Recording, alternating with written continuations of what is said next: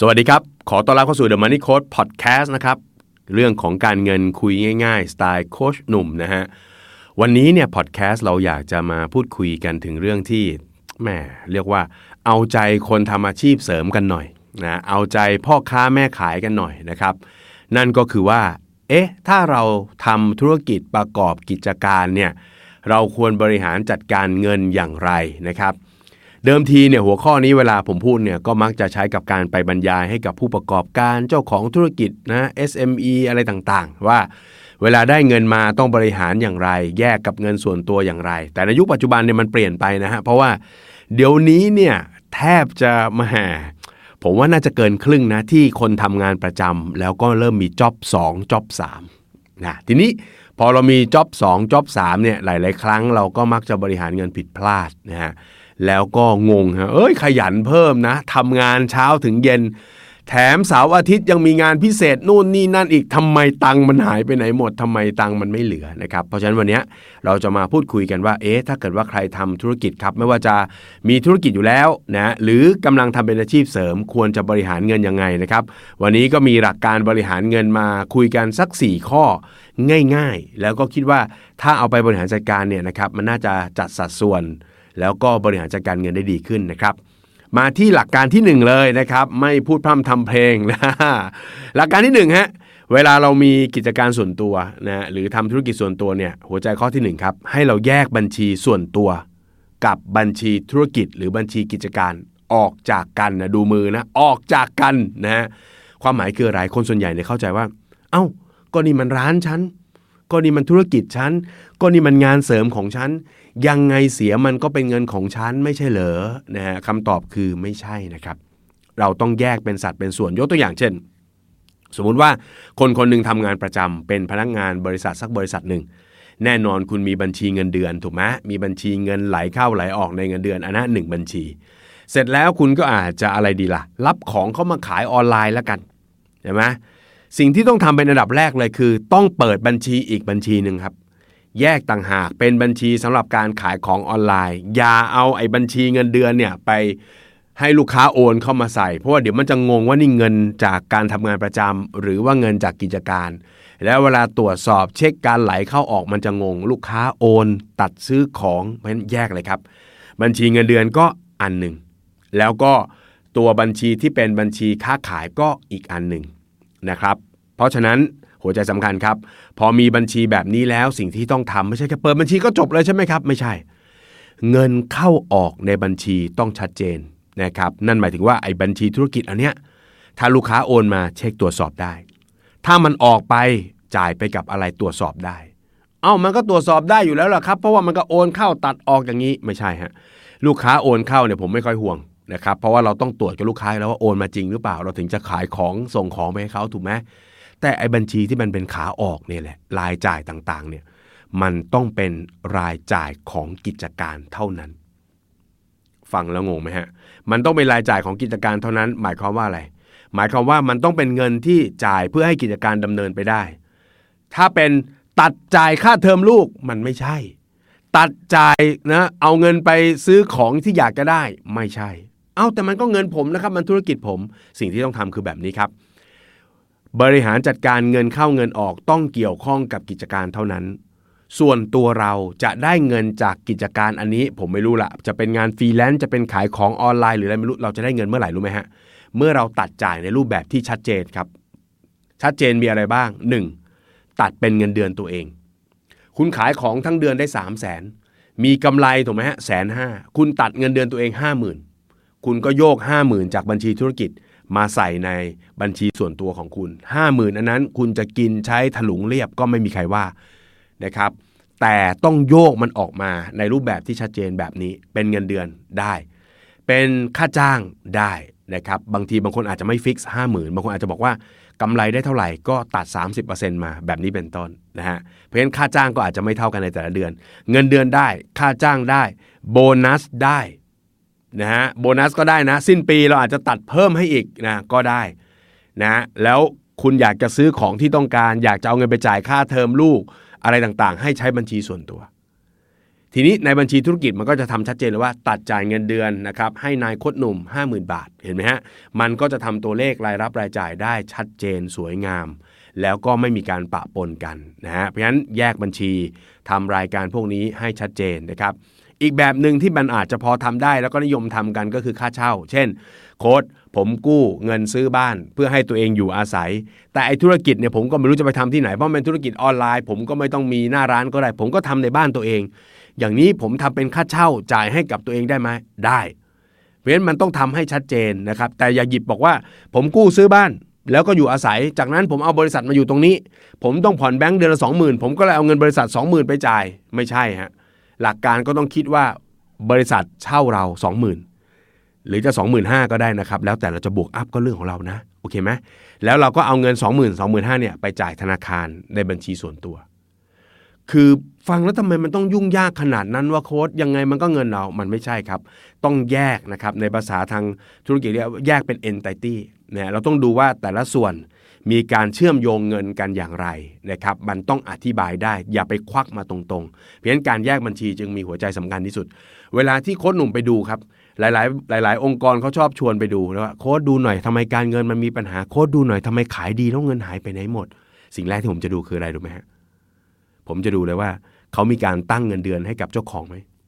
ถ้าไม่ตั้งเงินเดือนให้กับเจ้าของแล้วก็มีกลิ่นตุๆมาแล้วว่าเอาแล้วมีการควักออกจากบัญชีธุรกิจแน่ๆเลยหรือไม่ก็ทำบัญชีปะปนกันแน่เลยแทบจะเป็นอินดิเคเตอร์ที่บอกได้ชัดเจนนะครับเพราะฉะนั้นหัวใจข้อที่1นะครับเพื่อให้เงินเรามีความชัดเจนนะฮะให้เราแยกบัญชีของกิจการกับส่วนตัวถ้าจะมีการจ่ายจากธุรกิจมาที่ส่วนตัวเราก็ต้องมีความชัดเจนนะครับว่ามาในรูปแบบอะไรอย่างที่ผมบอกเงินเดือนค่าจ้างนะฮะโบนัสหรือค่าเช่าหรืออะไรต่างๆอันนี้ต้องเคลียร์นะครับเรื่องที่2ครับเป็นเรื่องที่หลายๆคนจะบ่นเวลาผมพูดนั่นก็คือการทำบัญชีรายรับรายจ่ายนะซึ่งถ้าพูดเป็นภาษาธุรกิจจริงๆเนี่ยเราจะใช้คำว่างบกำไรขาดทุนถูกไหมนะธุรกิจจะไม่เรียกรายรับรายจ่ายเรียกกำไรขาดทุนก็จะเห็นภาพชัดเจนขึ้นทีนี้หลายคนก็บอกว่าโค้ชเคยมาดูหรือเปล่าหนูขายของวันหนึ่งอ่ะวุ่นวายจะตายสารวนถูกไหมฮะคนนี้สั่งก็ต้องตอบออเดอร์เขามีออเดอร์เขามาก็ต้องไปแพ็คของแพ็คเสร็จก็ต้องเรียกเคอรี่เรียกแฟลชเรียกไปรษณีย์ไทยมาส่งของวุ่นวายไปหมดจะเอาเวลาที่ไหนมาทำบัญชีนะฮะต้องบอกเลยว่าถ้าใครพูดแบบนี้มีแนวโน้มฮะมีแนวโน้มที่จะเป็นคนขายดีแล้วเจ๊งชีวิตดูเหมือนวุ่นวายกับการทำกิจการแต่ไม่รวยขึ้นเพราะฉะนั้นไม่ว่าจะอย่างไรจะต้องมีบัญชีรายรับรายจ่ายจะต้องมีงบกำไรขาดทุนส่วนจะทำเองหรือจ้างคนอื่นทำเนี่ยอันเนี้ยแล้วแต่นะครับเวลาเราทำกิจการใดๆก็ตามฮะสิ่งสำคัญอันดับที่1ครับเราต้องรู้ว่าต้นทุนของเราเท่าไหร่สำคัญมากถ้ารู้ต้นทุนเราจะรู้กำไร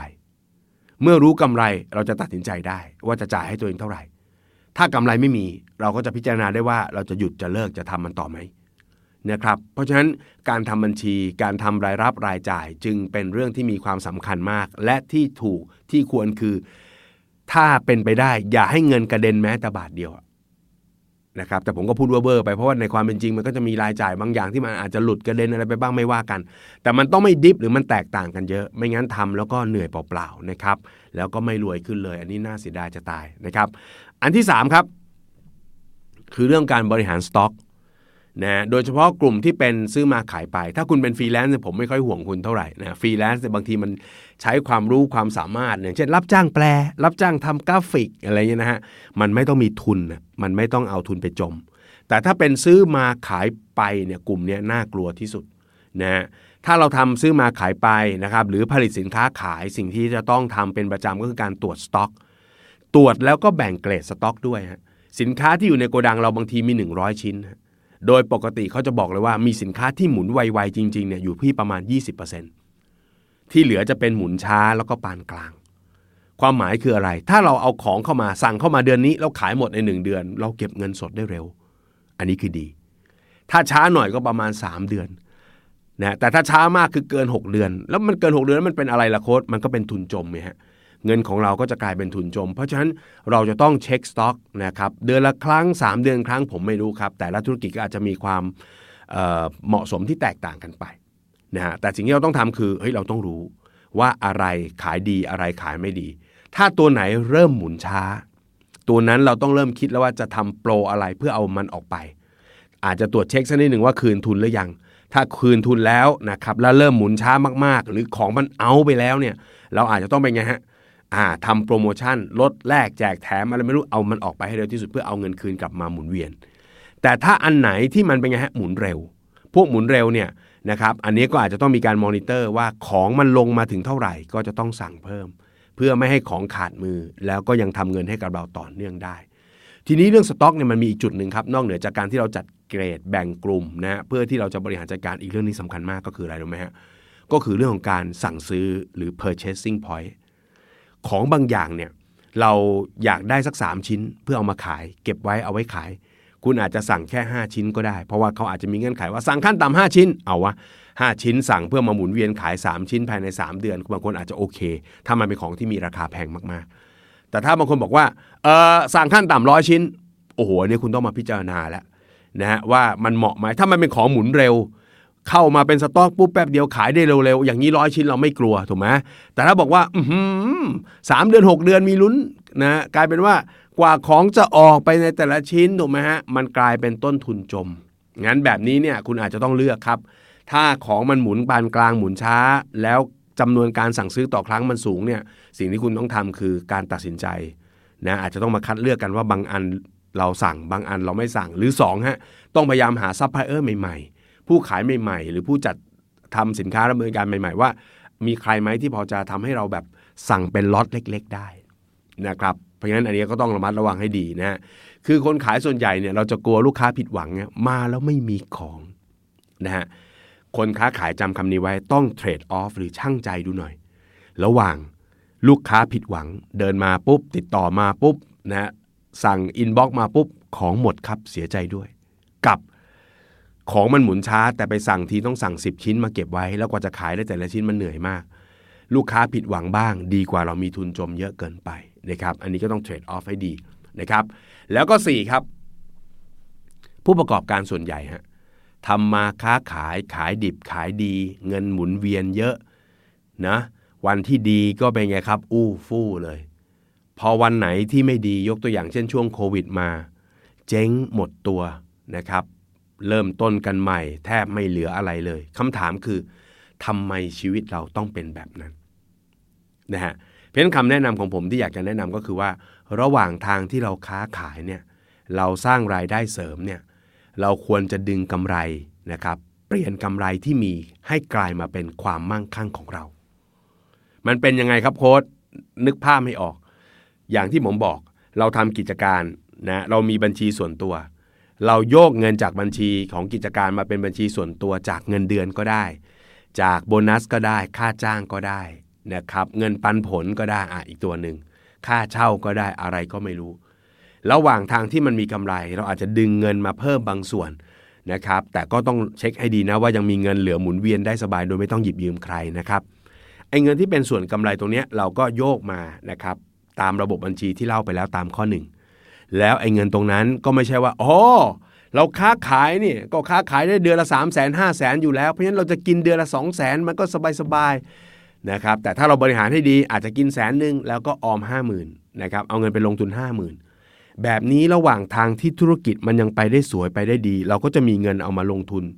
ถูกไหมฮะเพราะเราจ่ายเงินจากกิจการมาเป็นของเราเนี่ยเราก็ต้องเสียภาษีนะถ้าเกิดว่าเราทำเรื่องให้มันถูกต้องบริษัทของเราเป็นบริษัทจำกัดแต่ถ้าค้าขายกันทั่วไปอันนี้ก็พูดตรงๆว่าอาจจะไม่เห็นนะครับพี่สรรพากรก็อาจจะไม่รู้ก็ได้แต่ผมก็เชียร์นะว่าทำให้มันถูกต้องนะเป็นเรื่องที่ดีที่สุด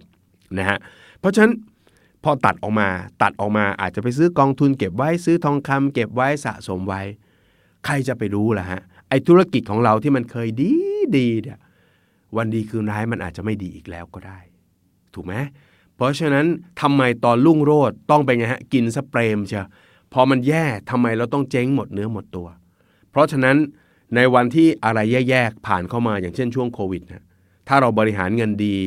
ดึงกำไรแปรเปลี่ยนไปเป็นความมั่งคั่งสะสมไว้ตลอดถึงจังหวะที่ธุรกิจมันไปไม่ได้แล้วจริงๆอาจจะถูก disruptมีเครื่องไม้เครื่องมือที่เป็นโปรแกรมมาแทนธุรกิจเราไปแล้วเราก็เป็นไงฮะไม่เป็นไรเราก็ปิดกิจการลงไป